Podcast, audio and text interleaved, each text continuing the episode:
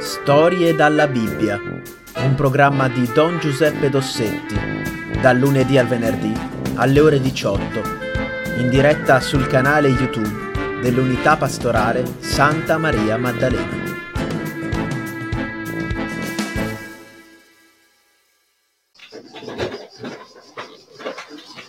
Ecco, direi che possiamo cominciare. Allora, eh, cominciamo oggi una serie di incontri eh, che hanno come tema alcune grandi figure di santi che celebriamo in questo mese di luglio. E diceva, ho trovato una volta una frase che è molto bella e dice che tra eh, eh, il Vangelo e la vita dei santi c'è la stessa differenza che c'è tra una musica scritta e una musica cantata. Infatti, il santo è la persona che eh, si assimila, assomiglia a Gesù e eh, ce ne fa vedere almeno un aspetto della, della sua vita, della sua personalità. Ecco, se la vita cristiana è diventare come Gesù, il santo è uno che lo è diventato e che dove c'è lui ecco, rende presente il Signore. Che bello, ecco, pensare che il Signore mette sulla nostra strada i santi che sono tanti, ci sono quelli che appunto sono nominati nel calendario, ma quanti ce ne sono? Eh, quante persone hanno vissuto una vita bella, una vita nella quale hanno fatto come, eh, come Gesù, come il Signore. Il santo di oggi è un santo eh, che eh, dovrebbe essere molto caro a tutti gli europei. San Benedetto. San Benedetto nel 1969, 64, è stato proclamato da Papa Paolo VI patrono d'Europa. E questa è una cosa molto interessante, perché eh, voi sapete che l'Europa eh, usciva da una guerra terribile, anzi da due guerre. La seconda guerra mondiale era stata una cosa tremenda, sarà, sì, alcuni dicono che, che siano morti almeno 50 milioni di persone stragi, crudeltà, distruzioni, ecco, veramente mh, l'Europa eh, in quei, quegli anni dal, con, e poi appunto il nazismo, il fascismo, lo stesso comunismo, cioè quando pensiamo a questo periodo pensiamo ai, eh, ai 6 milioni di ebrei e di altri che sono stati uccisi nei campi di sterminio, Auschwitz e così via. Allora eh, veramente eh, l'Europa usciva dalla guerra con delle ferite enormi. Uno dei mali che eh, appunto eh, affliggevano e, e forse ancora oggi potrebbero affliggere l'Europa è il nazionalismo, cioè ecco, il pensare alla propria nazione, definita poi come, ecco perché eh, cos'è una nazione? Eh, sì, eh, per esempio l'Italia è una nazione, allora la definiamo perché è la nazione di tutti quelli che parlano italiano? Beh, non è vero, perché in altri posti, per esempio in Svizzera, eh, in, eh, in, Croazia, in Slovenia ci sono persone che parlano, eh, in Montenegro ci sono persone che parlano italiano, però ecco, non fanno parte del, della nazione intesa come, come territorio. E, e il nazionalismo è appunto l'egoismo, l'egoismo non tanto del singolo, ma l'egoismo di una, di una comunità che magari si ritiene superiore agli altri e che eh, appunto usa come strumento la prepotenza e tante volte anche la guerra. E allora il Papa Paolo VI ha pensato a un santo che fosse veramente europeo. San Benedetto lo è. Facciamo rapidamente eh, la, la storia della sua vita. Lui era romano, di nobile famiglia romana. Suo padre era governatore di una zona del, Lazio, dell'Umbria, tra Lazio e Umbria, che aveva come capitale Norcia, dove c'è stato appunto l'ultimo terremoto, forse avete visto anche appunto le rovine della chiesa. E va a Roma a studiare e poi si ritira eh, a fare vita eremitica eh, in un posto chiamato Subiaco, dove c'erano le rovine di un'antica villa imperiale di, di Nerone probabilmente, e lì appunto in una grotta lui fa vita eremitica. Che cos'è un eremita? Un eremita è una persona che eh, interrompe i rapporti con il mondo eh, e si dedica alla preghiera, alla preghiera, alla meditazione delle sacre scritture. E è una, una vocazione molto particolare che il Signore accorda a qualcuno con, sul quale egli ha un progetto. E diciamo che è come un tirocinio. Eh, immaginate San Giovanni Battista, eh, San Giovanni Battista che dice il Vangelo, ecco, quando eh, fin da, da, ragazzo si era ritirato, viveva nel deserto, eh. ma eh, nel deserto per prepararsi a una grande missione.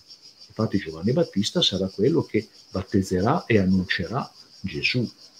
E così anche Benedetto per alcuni anni rimane in questa grotta e approfondisce le sacre scritture, ma soprattutto approfondisce l'amore per Gesù. Ecco, nel dialogo la solitudine a cosa serve? Serve a questo dialogo diretto, personale con, con il Signore. Ecco, questa eh, questa è una cosa molto, molto bella, molto vera anche per noi. Anche noi dovremmo avere eh, il, il, nostro piccolo spazio di, di eremitaggio. Ecco, anche noi dovremmo avere dei momenti in cui ci siamo soltanto noi e il Signore, Lui e noi e basta. Eh? E erano tempi molto duri perché l'impero romano d'Occidente era crollato e c'erano state le invasioni dei barbari, più di una, la, la, grande tradizione spirituale e culturale eh, di Roma eh, si stava affievolendo, e c'erano violenze da tutte le parti, molta povertà e anche, come dire, la rovina del territorio. Nessuno, per esempio, faceva più la manutenzione degli argini, dei fiumi. Ecco perché appunto c'erano queste terribili inondazioni che distruggevano i campi e quindi c'era anche la fame. Parlo attorno all'anno 500. E allora Benedetto eh, eh, a un certo punto, dopo questa preparazione eh, che lui fece appunto negli anni del suo eremitaggio, esce dalla sua grotta e va in un altro luogo chiamato Monte Cassino e lì incomincia la sua, eh, la sua famiglia religiosa, che da lui sarà chiamata Benedettina. E è eh, famosa questa eh, la sua e, e dà a questa sua famiglia religiosa dà una regola. Questo è molto importante. Ecco, una regola che mh, scrive, eh, scrive e, e, quindi costringe to- sempre a meditare, a ritornare lì, i principi ispiratori. Ecco, che cosa vogliamo essere, che cosa vogliamo fare. E allora eh, la regola benedettina eh, si, eh, eh si, riassume, come lo sapete in, sapete, in due parole. Ora et elabora, cioè prega e lavoro. E lavora. Preghiera e lavoro sono i due cardini della regola benedettina. Però di, prima di mh, parlare un po' di più ecco, di questo, eh, di, re, di, questi aspetti, eh, c'è una, una, cosa molto importante. Eh, il monastero benedettino è una scuola, è una scuola di vita che per alcuni dura tutta la vita, per altri no. Ecco, per altri hanno dei rapporti diciamo a termine oppure marginali, ma dove c'è un monastero benedettino la vita cristiana rifiorisce. Rifiorisce perché c'è la preghiera, soprattutto la, la meditazione delle sacre scritture, e poi, ecco, accanto alla preghiera c'è eh, uno stile di vita bello, ecco, in cui gli uomini eh, sono fratelli, fanno parte di un'unica famiglia e appunto gli autori dicono che nel monastero di San Benedetto, di San Benedetto arrivavano tutti, arrivavano persone eh, che venivano dalla, mm, che erano di nascita romana, quindi insomma appartenevano alla romanità, altri invece che erano dei barbari, persone che erano eh, di, di, famiglia nobile e, e, ricca e persone invece che venivano dalla servitù, però tutti erano uguali. Ecco, tutti erano fratelli, era una famiglia di fratelli. E quindi in una realtà dove c'era tanta violenza, ecco che appunto il monastero benedettino diventa una scuola di vita, una scuola di pace. Questi monasteri nascono in diversi luoghi e si spargono prima in Italia, poi dopo anche in tutta Europa. Ecco perché San Benedetto viene, viene eh, riconosciuto dal Papa Paolo VI patrono d'Europa, perché è stato un grande educatore. Attraverso sua, eh, suoi, eh, il suo esempio e la sua regola, lui è stato davvero uno che ha educato alla vita cristiana ecco, basata su questi due pilastri, preghiera e lavoro. Preghiera prima di tutto. Io non so se voi siete mai stati in qualche monastero benedettino, ma vederli pregare è davvero una cosa meravigliosa. Ecco, e si vede, si, si sente che quella è la cosa più importante. Ecco, infatti nella regola c'è una frase che dice niente deve essere anteposto, cioè messo, considerato più importante dell'opera del Signore, dell'opera di Dio. Cos'è l'opera di Dio? La preghiera. Eh, io ricordo appunto perché ho frequentato dei monasteri benedettini, ecco, io ricordo che quando suonava la campana per chiamare i monaci alla preghiera, qualunque cosa essi stessero facendo la piantavano lì e, e, e correvano eh, in chiesa per la preghiera. E io mi meravigliavo, dicevo, ma come? No, un minuto, due minuti per terminare? No, no, no. Niente deve essere messo, considerato più importante dell'opera di Dio che è la preghiera. Bene, e, ehm, e accanto alla preghiera il lavoro. Questo lavoro, eh, diciamo prima, mh, era, il monastero era anche un luogo di educazione, no? Ecco, di, eh, diciamo, prendiamo due lavori tipici del monastero benedettino. Il primo lavoro era la coltivazione dei, la, dei campi. Questo però cosa voleva dire? Voleva dire, come dicevamo prima, la riparazione degli argini dei fiumi. Voleva dire la bonifica dei luoghi dove l'acqua aveva rovinato tutto. Voleva dire anche studiare eh, delle tecniche agricole. Ecco. E quindi il, eh, il, monastero diventava una scuola anche per i contadini che abitavano raggio, in un certo raggio attorno al monastero. Ecco, da questo punto di vista, quante persone sono state salvate dalla fame e quante persone hanno riscoperto la dignità del lavoro. Ecco, adesso che siamo in un momento difficile e facciamo anche un po' eh, abbiamo paura giustamente ecco, che questa crisi del virus faccia perdere il lavoro a tanta gente, ci rendiamo di conto di quanto sia importante il lavoro. Ecco, ma non per i soldi. Certo, i soldi sono necessari, ma prima di tutto per la dignità dell'uomo, ecco, che non deve essere un, un servo, ma non deve essere neanche un mantenuto. L'uomo deve lavorare con l'opera e deve vivere con l'opera delle sue mani. E quindi, però il lavoro vuol dire anche studio, vuol dire anche imparare delle tecniche lavorative, per noi vuol dire anche imparare a usare le macchine, ecco. però per dire che Benedetto capiva che nell'uomo il lavoro non è una cosa marginale, secondaria, poco importante. No, il lavoro fa parte delle cose più importanti ecco, che l'uomo possa fare. L'altro lavoro eh, che il monastero faceva era eh, di copiare i manoscritti. Ecco, allora qui, ecco, voi forse sapete, forse ricordate, l'avete studiato in storia, che la stampa eh, viene eh, inventata eh, nella seconda metà del 1400. Ma come eh, si faceva eh, a eh, come, si stamp- come se non c'era la stampa dei libri, ecco, come faceva la gente a trovare da leggere. Eh. E allora eh, i libri venivano scritti a mano, ecco, questo fin dall'antichità, normalmente in un, su, mm, su del papiro, su della pergamena, solo più tardi dalla Cina è arrivata la carta.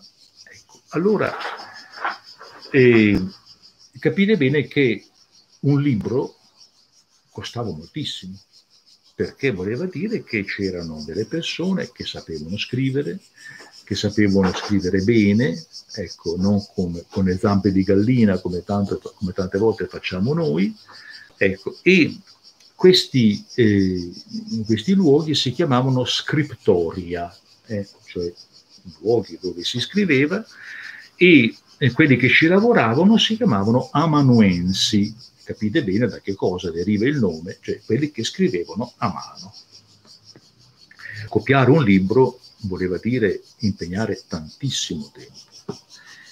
Però, ecco, se non si fosse fatto questo lavoro, la cultura, la cultura antica, pensate soltanto a delle opere fondamentali come l'Iliade, l'Odissea, anche le stesse sacre scritture, se non c'era qualcuno che le copiava, eh, come potevano diffondersi? E allora eh, il, una delle, mh, delle occupazioni eh, principali del monastero era quello di copiare. E, e i monasteri benedettini sono stati da questo punto di vista quelli che hanno salvato la cultura antica, sia profana, come l'Iliade dell'Odissea e dei grandi poemi dell'antichità, sia soprattutto religiosa, ecco come le sacre scritture. Quando voi avete in mano, io ho avuto questa fortuna di avere in mano eh, questi, questi volumi, e mi sono detto, ma guarda, che cosa straordinaria. Ecco, qui questi, queste pagine, questi fogli, ecco, che sono stati, sono stati eh, toccati, scritti da, da monaci che eh, hanno impegnato anni della loro vita per trasmettere a noi che viviamo dopo centinaia, dopo secoli eh, da loro, ecco, ci hanno consegnato la parola di Dio. Ecco, che, che gratitudine che dobbiamo avere nei loro confronti. Ora et labora, prega e lavoro. E insomma, penso che sia una buona regola anche per noi, che non siamo dei monaci, e, e che però appunto eh, anche noi dobbiamo mettere insieme le due cose. Tante volte appunto noi lavoriamo, lavoriamo tanto, ci preoccupiamo tanto e non siamo molto disponibili a dare al Signore un pochettino, appena appena, del nostro tempo. Eh. Dovremmo essere davvero un po' più di fiducia ecco, sul fatto che il Signore è generoso. Ecco, se noi, secondo voi, se noi gli diamo 5 minuti al giorno, ecco, non riesce lui, nella sua divina onnipotenza, ricompensarci? O sono proprio quei 5 minuti lì quelli che decidono della sorte della nostra vita? Evidentemente no. Ecco, evidentemente c'è in noi il bisogno di recuperare appunto il principio benedettino. Niente deve essere considerato più importante dell'opera di Dio, cioè della preghiera. Bene, io eh, mi fermo qui eh, per oggi e mh, mm, eh, allora eh, vi ringrazio di essere stati in collegamento, ci rivediamo giovedì prossimo e giovedì prossimo parleremo anche giovedì prossimo di un grande santo più vicino a noi, più vicino dei nostri tempi. Buona serata, auguri a tutti dal vostro Don Giuseppe.